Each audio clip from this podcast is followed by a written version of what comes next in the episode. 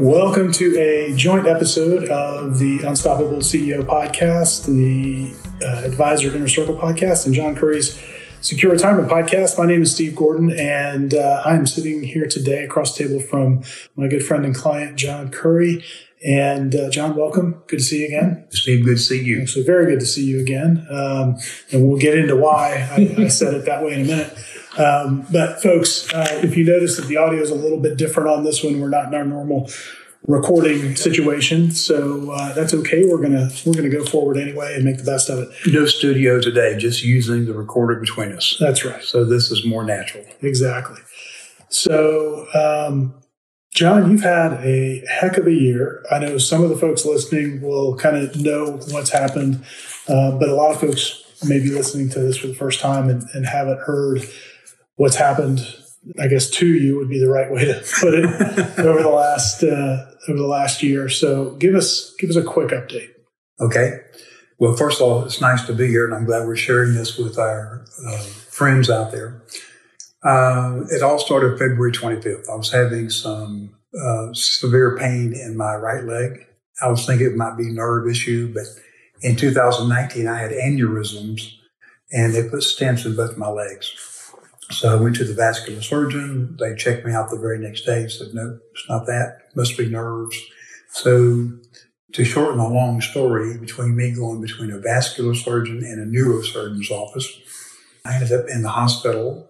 They did a bypass to try to save my right leg, but the bypass did not work. That was on March 11th. So on March 14th, Sunday, March 14th, they took my leg because if they didn't take amputated. Uh, the poisoning that was coming up my leg, they said would get to my kidneys and kill me. So amputation, got out, had in-home health care, was doing well, uh, had an infection. And the surgeon and I both were concerned about the left leg. Okay, what if the same thing occurs?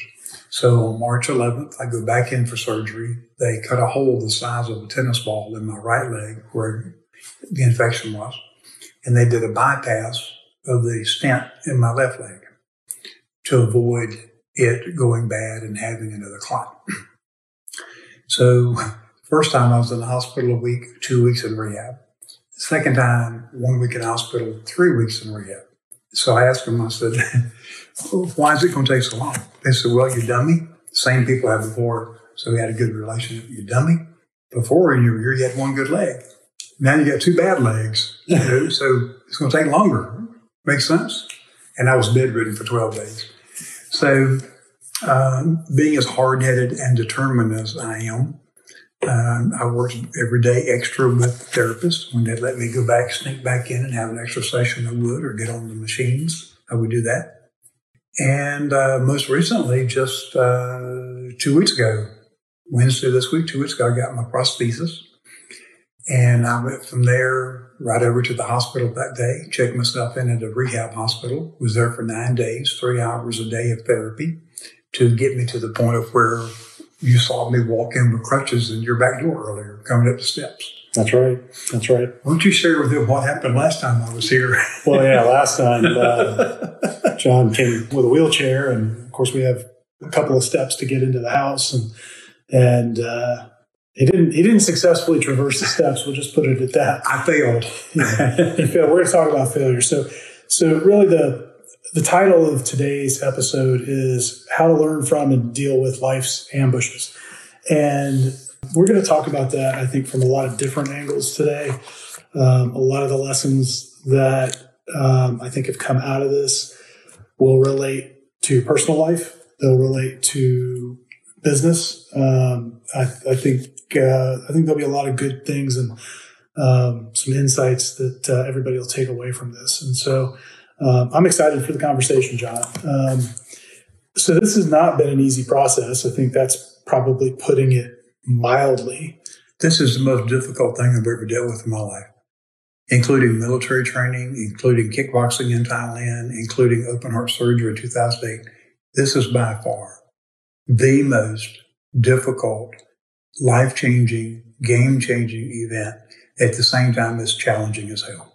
It is, it's uh, given me insight and uh, wisdom that I wouldn't have gotten otherwise. Yeah, I, you know, I've told you this privately. I've tried to imagine what it would be like, you know, and, and really from the that day that in, in March 14th, you called me and said, "This is what's happening." And uh, I was driving to pick our daughter up from college. I was by myself at the time, and and um, I remember it clearly. yeah, the the thought, you know, I had two hours in the car by myself, and the thought that kept going through my head was, how would I react if it were me? And the truth is that none of us know until we face it. True. And I've noticed that every time that I've I've mentioned to someone what you're going through, you can see the look on their face. You know, it's they they immediately sort of turn inward and go, "Ooh, that's kind of horrific." It's not kind of horrific; it is horrific. What would I do? How would I react? You can see that that thought process go through just about everybody's head. You can see it on their face when you tell them, and I, I've observed that. And uh, I don't think any of us can know. You can't know, but let me tell you what I'm telling everyone. It happened this morning in therapy because I had almost two hours of therapy before I came here to see you. A gentleman came over to see me. He's about my age, 68, maybe 70. He said, I don't know how you're doing what you're doing. I, I could never do that. I said, sure you could. Every one of you listening to this could and you would in your own way. Because what's the alternative? You're going to crawl into a fetal position, suck your thumb, and give up? Or you're you going to fight like hell to get your life back? So I've given up a lot. A lot. And I want it all back. And I'm going to have it. I know it. I don't believe it. I know it. There's a difference between believing something and knowing something. Believing something is what you've learned from someone else. Knowing something is what you've learned from your own experiences, good and bad. So you want to know it or do you want to believe it? I'd rather know it. I want to take you back to the that Sunday in the hospital. Um, doctor comes in, shares some pretty shocking news with you. Yes. I talked to you shortly thereafter. Yeah, you were my third phone call. Yeah, you were Girlfriend, brother, you. you were amazingly calm given what what they told you and the time frame in which it was going to happen because this was not going to be a hey we're going to do this later so we're going to do this now Correct. how, how do you face that with that kind of calm I don't know. The surgeon, both surgeons involved have asked me every time I see them, how did you so calmly do that? Because here's what happened. My surgeon was out of town, so his partner came in. And she said, We've been monitoring, and I forget what they called it, but there's a certain level of stuff they were watching. On Friday, it was 4,000. Saturday, it was 8,000. And Sunday, it, it was 12,000. She came in, you can see she was worried. She says, We have a problem. We're going to have to amputate. And I'm thinking, my foot? She goes, no, your leg above the knee. And I look at her and I go, well, and she said, if we don't do it, this is going to get to your kidneys and kill you. I said, well, that makes it a pretty easy decision. So you're telling me amputation or die? She said, that's correct. I said, okay, when do we do this? She said, as fast as I can get you in the OR. She said, probably an hour, hour and a half. I said, okay, you got things to do. I got people to call. See you later. So she never even sat down. Spun around, went out. And about an hour and a half later, they're prepping me and we go.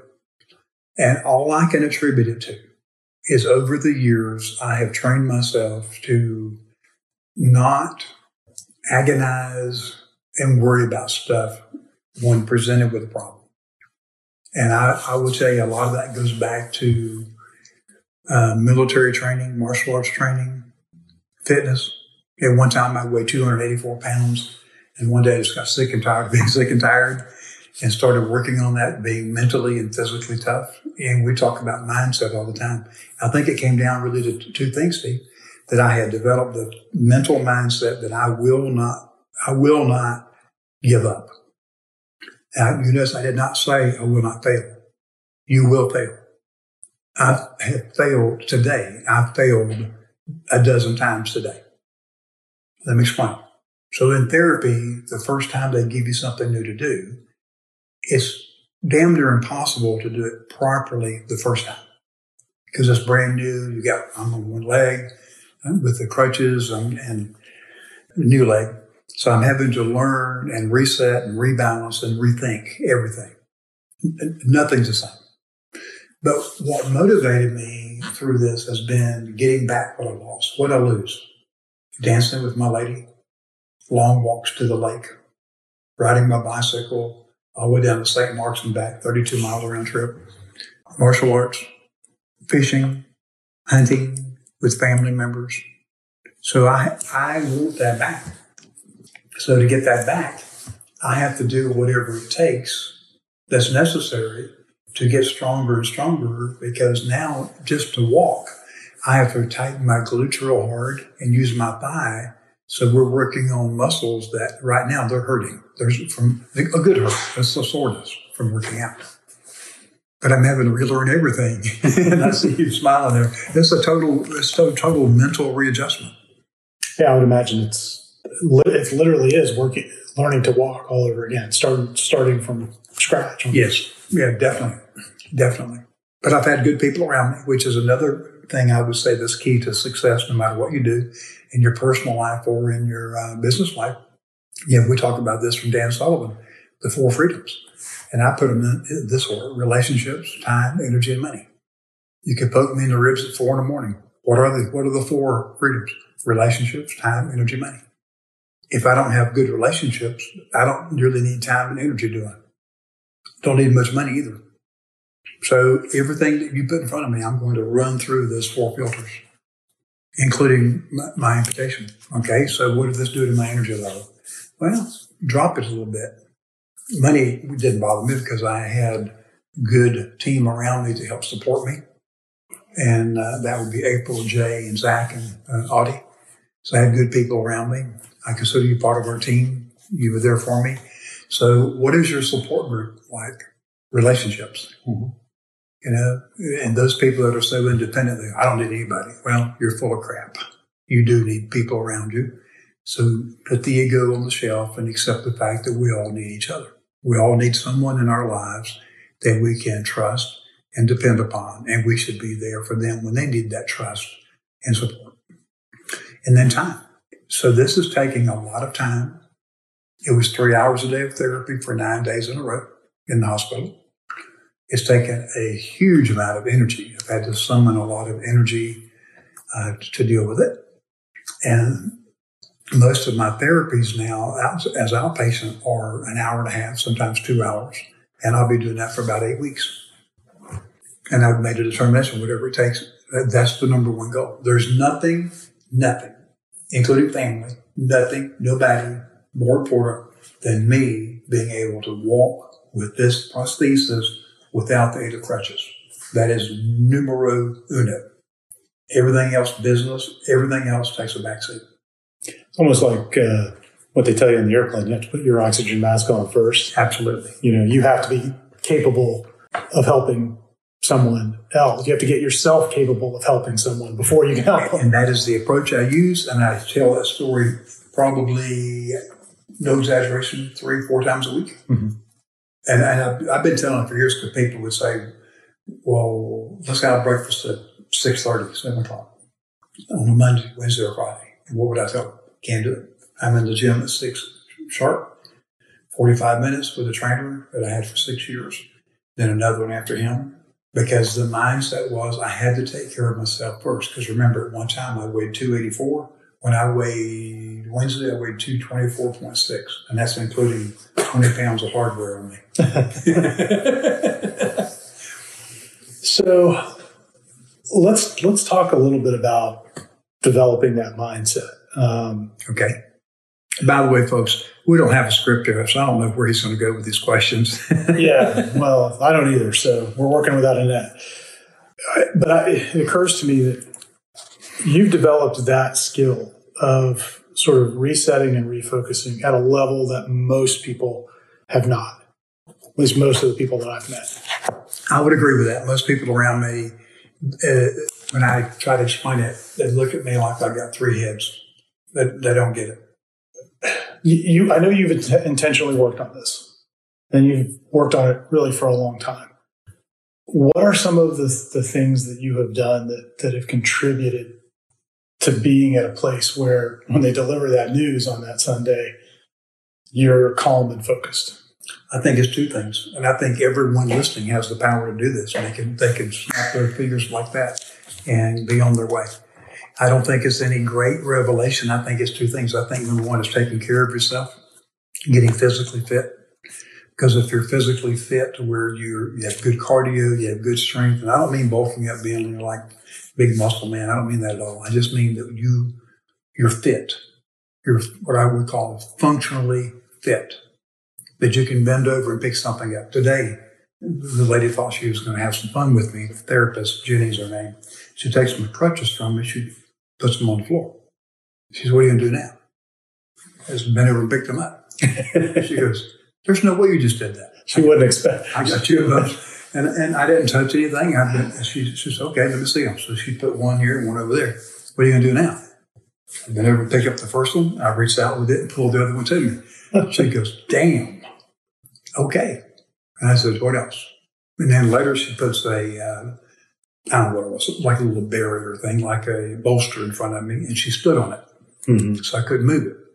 So I just walked up to it, put my crutches in front of it, stepped over it, put the crutches over it, brought the prosthesis over. She goes, I would never thought you'd do that. You have, you, where'd you learn that? By practicing on curbs. Mhm. Every time I park my truck, there's a curb going in the opposite. side. I got to practice that. What if there's no wheelchair ramp? What if there's no easy way to get in? I, I've got to be able to walk up a step or a curb. Mhm. So I've been practicing it. So I so I would say it's two things. Work on your physical fitness to the point of you are comfortable, you're balanced, you can bend over, you can do the things you need to do, you have your balance. Because if you work on the physical side, the mental side will get real tough. That's why in military, I- you know, I was in the Air Force. There was eight weeks at the time, the basic training. Don't know what it is nowadays. I played football in high school. I had two tough, coaches right in your face screaming at you all the time. So early on, I did a lot of hard work, loading watermelons, loading hay, loading pulpwood. So I've always had somewhat of the physical mentality of doing what it takes. And then just over time, I started reading everything I could get on understanding how the mind works and reprogramming your, your brain. I mean, I've, I've done that from day one in my business, 1975. Yeah, you see my library at home. Mm-hmm. I have. And, and, and books like I just gave you by David Goggins, and it can't hurt me. So anything and everything I get my hands on, written by special operations people like Navy SEALs, Green Mhm. Berets, I read that, understand it as much as I can. Now you're not in combat. We're not in combat, literally, but we're in combat every day. Mhm.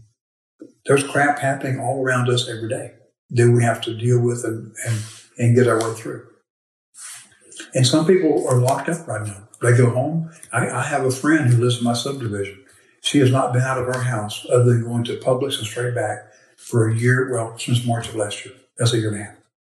Wow. She has been out of her home, she told me, six times. Hmm. Six to go somewhere. Because a lot of times her, sister, her uh, daughter will bring her food. Let's talk about that for a second. Um, I, I'm guessing the reason that she's stuck in her home is fear.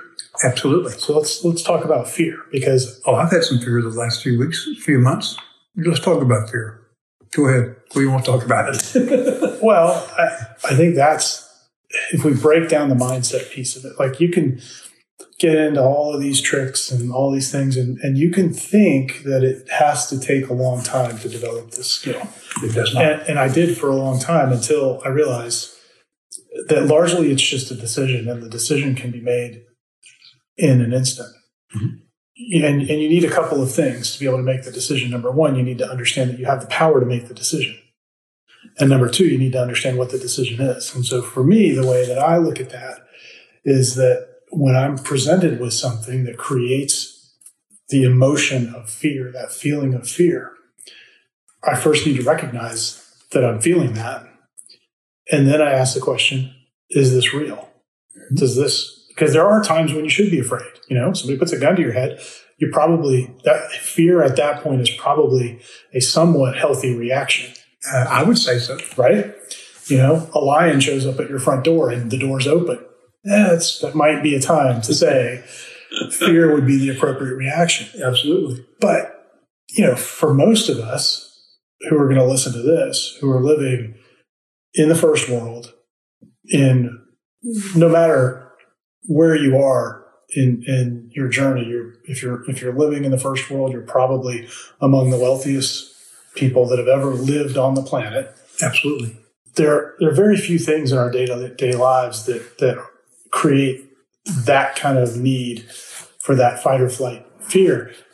But some of the stuff we go through just in business can reveal itself that way to us. It, it, it manifests that way in our minds. And so it's, is this real? And if it's not real, then why don't I just stop reacting to it as if it were? Somewhere early on in my career, first year in, my, in business, I learned that fear stands for false evidence appearing real. I'll say it again false evidence appearing real. And I actually created a speech where I talked about fear, you know, and I tied it to football. Okay, so quarterback has the football, he's got to run, and all of a sudden he looks out, and you know, there's this big old linebacker who's got an F on his chest, and then an E, A, and R. So I won't get to the story now, but but as they hit each one of them, poof, realize they disappeared, they dissolved. Mm-hmm. And most of the time, it just takes what you just said.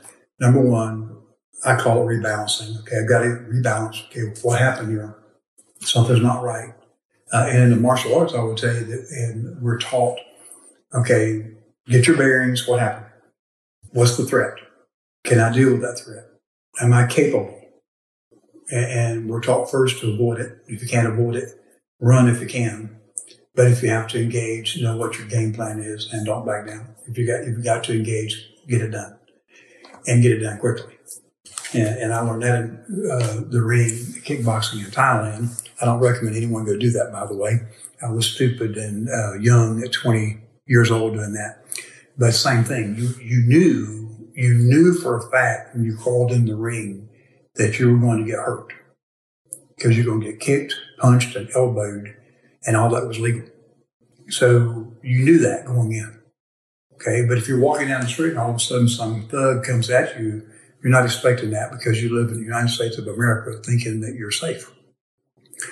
But it's not just physical threats, it's financial threats. You know, a lot of people are going through a lot of pain right now, a lot of adversity because of this pandemic.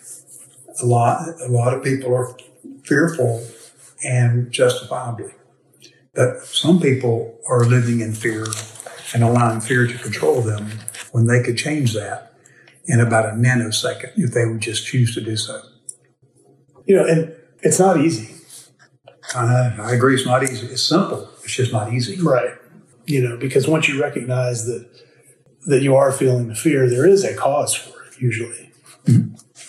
And while that might not be an immediate existential threat, although in your case it was, I mean, you were going to cease to exist. Right if, if you hadn't dealt with it. Within hours. Within hours if you hadn't dealt with it. But, um, you know, I think it's, it's a matter of recognizing, getting rid of the emotion of it so that you can then focus and deal with what's in front of you and begin to move through it. And that's the hard part. The hard part is letting go and separating the emotional side from the decision making side. That's what I'm battling every day now. I got frustrated this morning. Uh, people can't see me, but I'm wearing, I wear shorts most of the time now because it's very difficult to.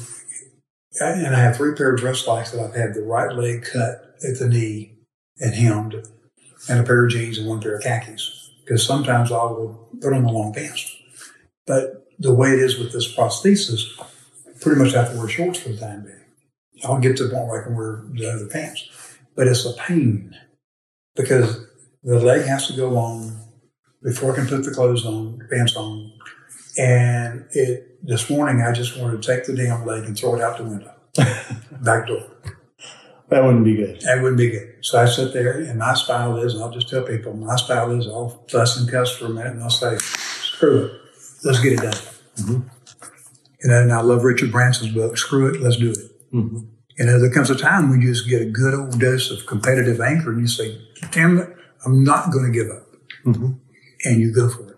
But, but I want to go back to this fear for a minute, or, or a fear or a, like this, a, a negative life event.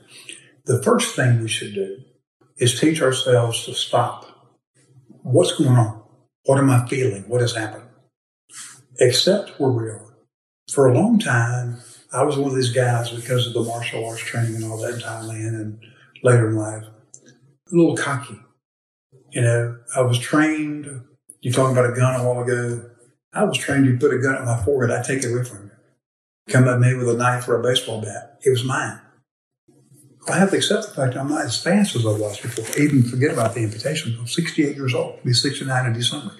So we have to accept the fact, well, some people can't, but along the way, wise people accept the fact that they have limitations. And you learn how to adjust them.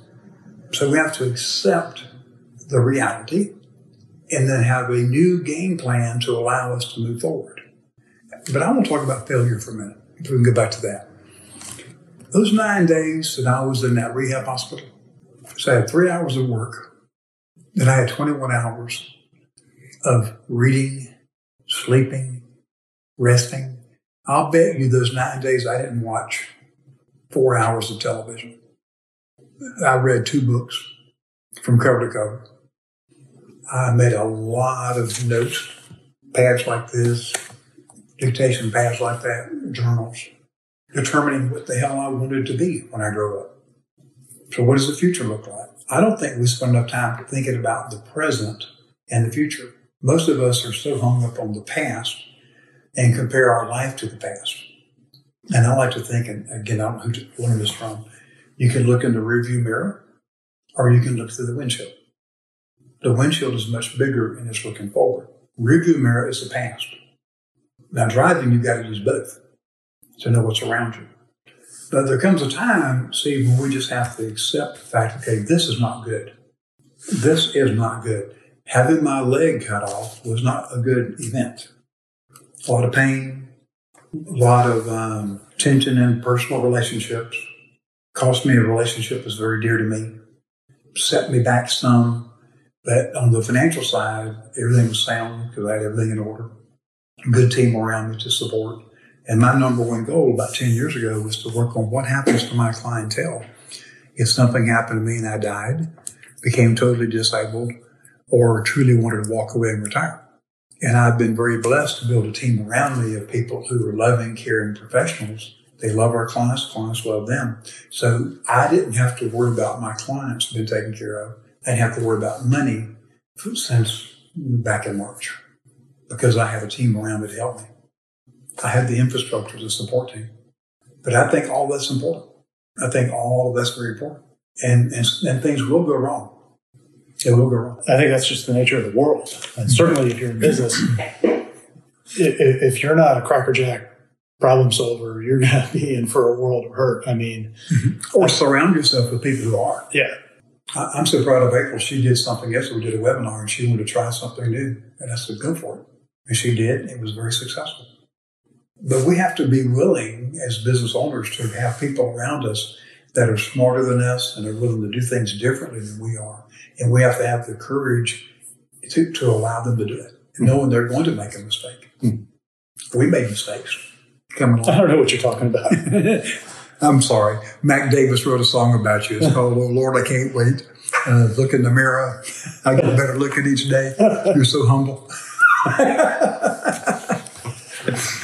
Uh, yeah, I resemble that remark. Um, so you've been working now to really focus your mind on dealing with the adversity that's in front of you and move beyond it, overcome it. Um, I think you've been quite successful, honestly. I mean, Thank you. I uh, I know that the the medical professionals, the therapists that you're working with, can't believe the progress that you've made. Um, I I nicknamed you the most productive man in rehab. Yes, you were you in did. rehab. I think that was the second time around because you sold a piece of property, uh, bought a truck, sold two trucks, and I think at that point, business wise, your numbers were e- either equal or maybe a hair below or maybe a hair above, but not so much either direction that you could have even told you couldn't tell from the outside that you'd not been at the office for about six months at that point. Right. And I, I've noticed all through this time, you have been focused more than ever on strengthening that mindset. Mm-hmm. Because I can't afford to have a, a, a lapse in that. It's more important now than ever. Now, have you had any lapses? Oh yeah, I, I've had two meltdowns. Yeah. The the first one was uh, at my lady's kitchen counter. I'm sitting there on a bar stool, and all of a sudden, tears just came out of nowhere, just flowing down my cheeks. Her name's Susie. She said, "Are you okay?" I said, "I'm fine." And she she came around behind me, put her arms around me, and said, "You'll get through this. You'll be fine." And I I don't know what it was. I just was just sobbing for just a few minutes. That was fine. Then it was almost like brushed it off and was good. Don't know where the hell it came from, but it did. Second was in the second rehab when I was working on a machine called a NuStep. It's a recumbent recliner, uh, elliptical. And I've been on the thing a dozen times. I get on it. My right leg that was has been amputated involuntarily just raised up on its own without me trying to do a thing with it to go into this stirrups to you pedal.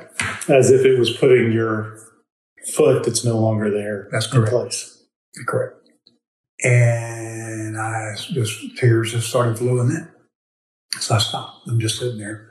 I didn't realize it, but, but one of the therapists that, I, was assigned to me, she saw what happened. She came over, put some tissues in front of me. Says, "You want to talk about what just happened?" I said, "I do." She said, "You know what happened?" I said, "Yeah, I know what happened. The brain thinks my left foot is still there, and it was putting it up on my stirrup because the left foot went in." She said, "That's right." She said, "You want to talk about it?" What's there to talk about? I know what happened. I know why it happened. Now I can deal with it. She said, Why do you think it's so emotional? I said, Because it absolutely was so unexpected. Kind of blew my mind. But those those are some of the things where, and I've had some anger. I've had two times where I was just mad at hell. One was putting on clothes.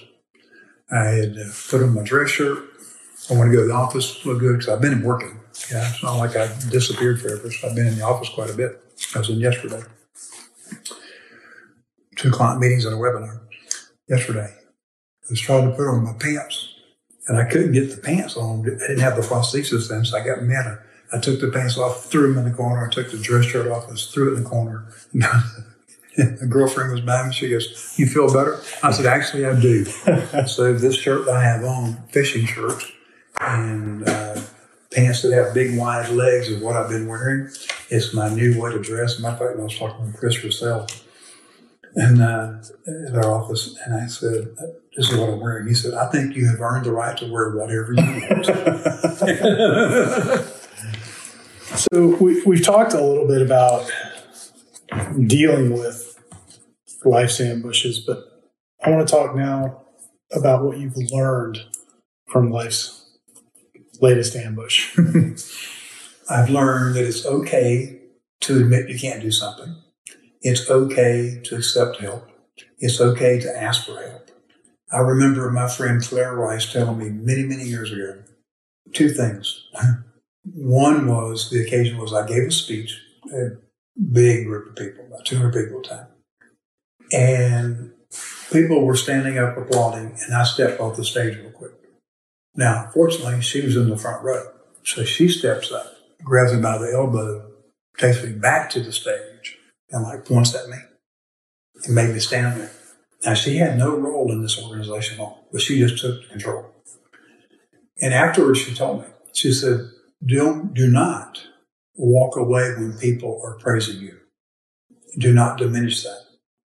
And then one day she offered me something, and I forget now what it was. I said, no, thank you. She said, do not deprive me of my gift. I go, what? She says, I'm trying to do something for you. If you say no, you're depriving me of my gift to you. And for a period of time, I forgot that during this because what's the mindset? Gotta, I gotta learn how to do it. I got to learn how to do it. Yeah. Out uh, at the truck when I drove up. What did you do? You offered to close the truck door. Yeah, you did get my bag for me. Normally, that it's got a little long strap that goes right around my neck, and I keep on going because Mm-hmm. I can't have both hands free, obviously, with crutches. And the crutches I use, folks, are forearm crutches, not under the arms. So the learning how to ask for help, pray, accepting help, saying please, thank you. I've always been pretty good at those, but this is redoubled. And also the wisdom part of it is realizing really whatever comes your way, you'll deal with it. You'll find a way to deal with it. My, my favorite phrase right now, I told the gentleman this, this morning, one of the therapists he's a massive man. Good God. He's got, his shoulders are wider than mine and yours combined. Big old guy and fit. About six six monster of a man. And uh, he looked at me and goes, There is no quit in you, is there? I said, Oh, yeah. Yeah. I said, There's a little book called The Dip you might want to read by Seth Godin that talks about when to strategically quit.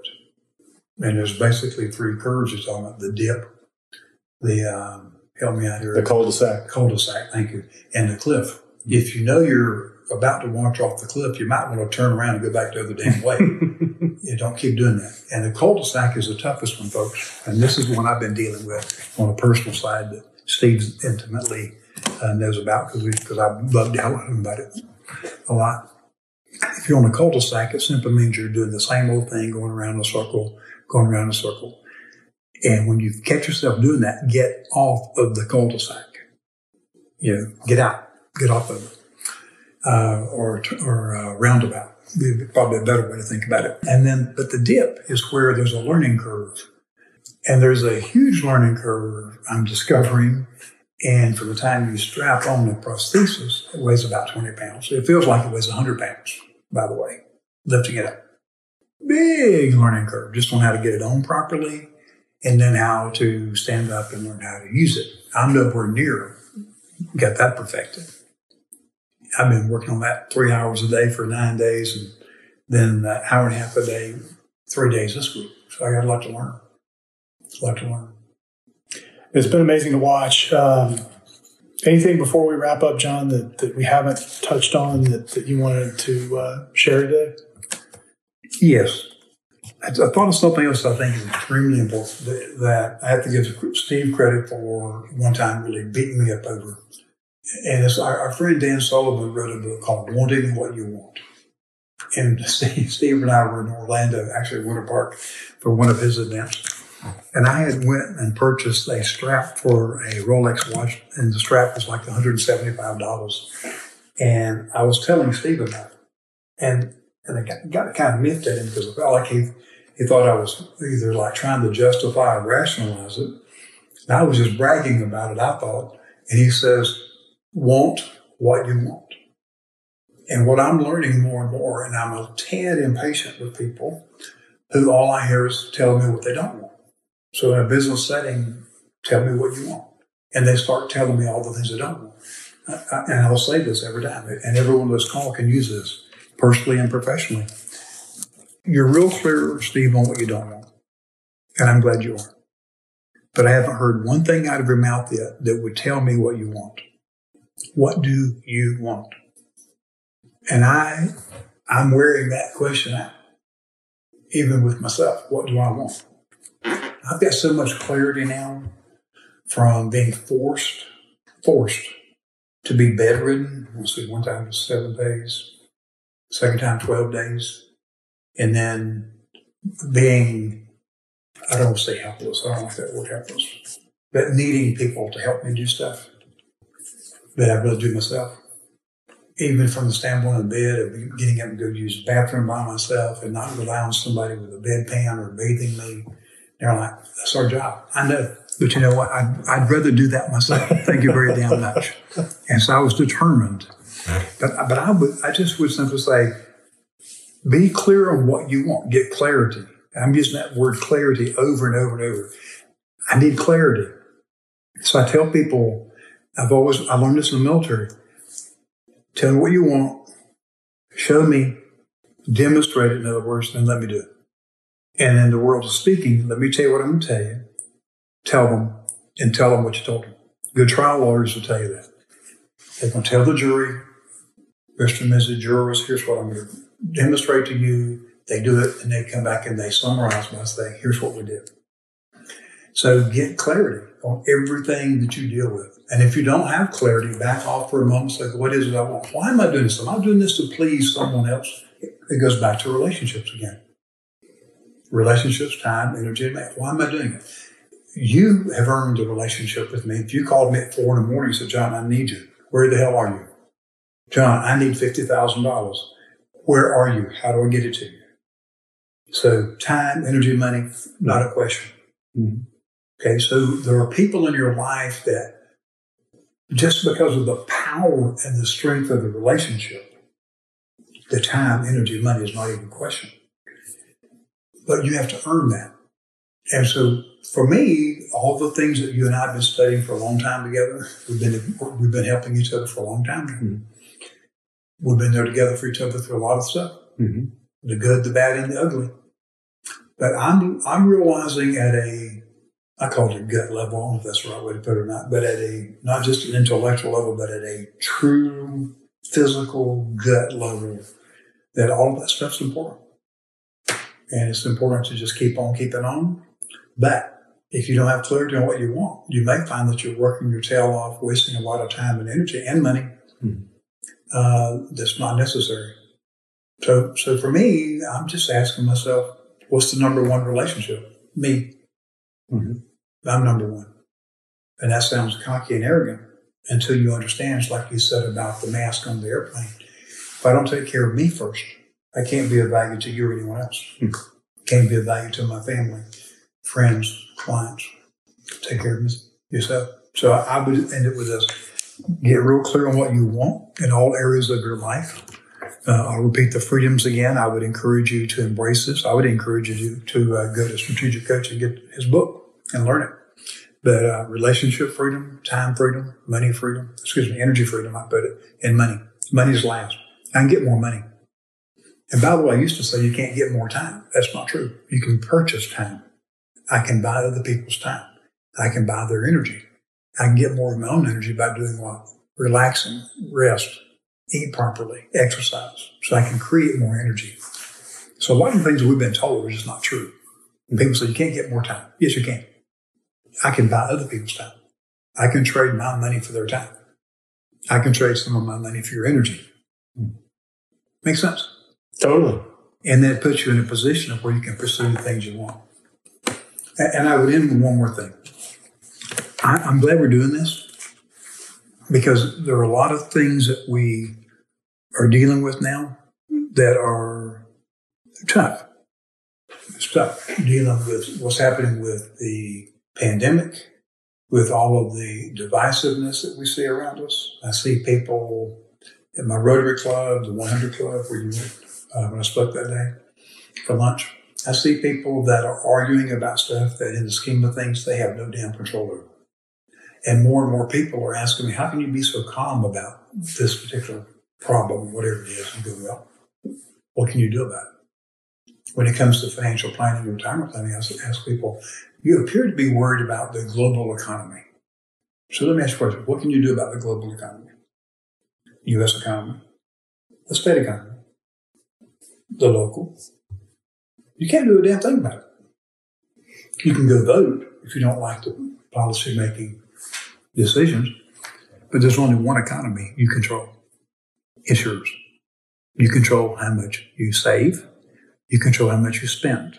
You may not control how much you earn, because you have a fixed salary, maybe. But you do control how much you spend mm-hmm. and how much you save. And it's the same thing with our energy and our time. We get to control that. So I would just simply say, I hope what we've covered today will help a lot of people. One of the things that I have decided is most important to me moving forward is how many people can we impact in a positive manner through our recordings, our books. Bible, I have a new book. Thank you very much for that. For the help. I I just think we have an obligation to help as many people as we can. And I love uh, what our friend Dan says also. That there's seven and a half billion people on the planet. I don't need all of them. I only want to work with the ones who want me. And if they don't want me, that's okay. No hard feelings. But on that note, I would say thank you for doing this and um, taking the time out of your day to let's have this conversation. Yeah, this has been great. Uh, thanks for sharing and for being open. And uh, folks, I, I hope this has been beneficial, um, regardless of which of the three podcasts you're, you're listening on. Um, if you're not already subscribed to one of those podcasts and you come across this recording, go to iTunes or your favorite podcast player and uh, subscribe to either the Unstoppable CEO podcast, the Advisor Inner Circle podcast, or John's uh, Secure Retirement podcast. Until next time, we will uh, we'll be moving forward, won't we? Absolutely. All right, my friend. See Thank you. soon. Thanks, Steve.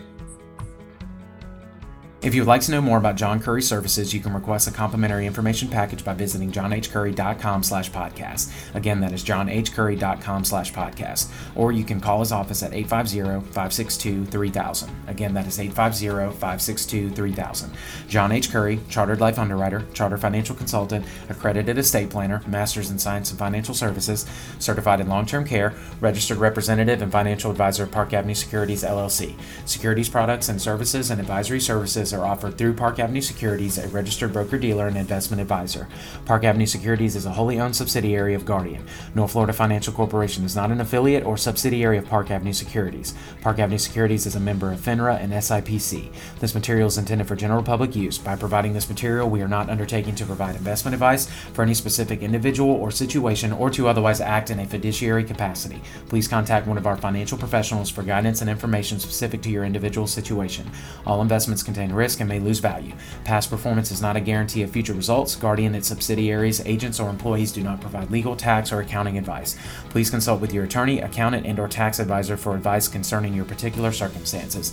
Not affiliated with the Florida Retirement System, the Living Balance Sheet, and the Living Balance Sheet logo are registered service marks of the Guardian Life Insurance Company of America, New York, New York, copyright 2005 to 2020. This podcast is for informational purposes only. Guest speakers and their firms are not affiliated with or endorsed by Park Avenue Securities or Guardian, and opinions stated are their own.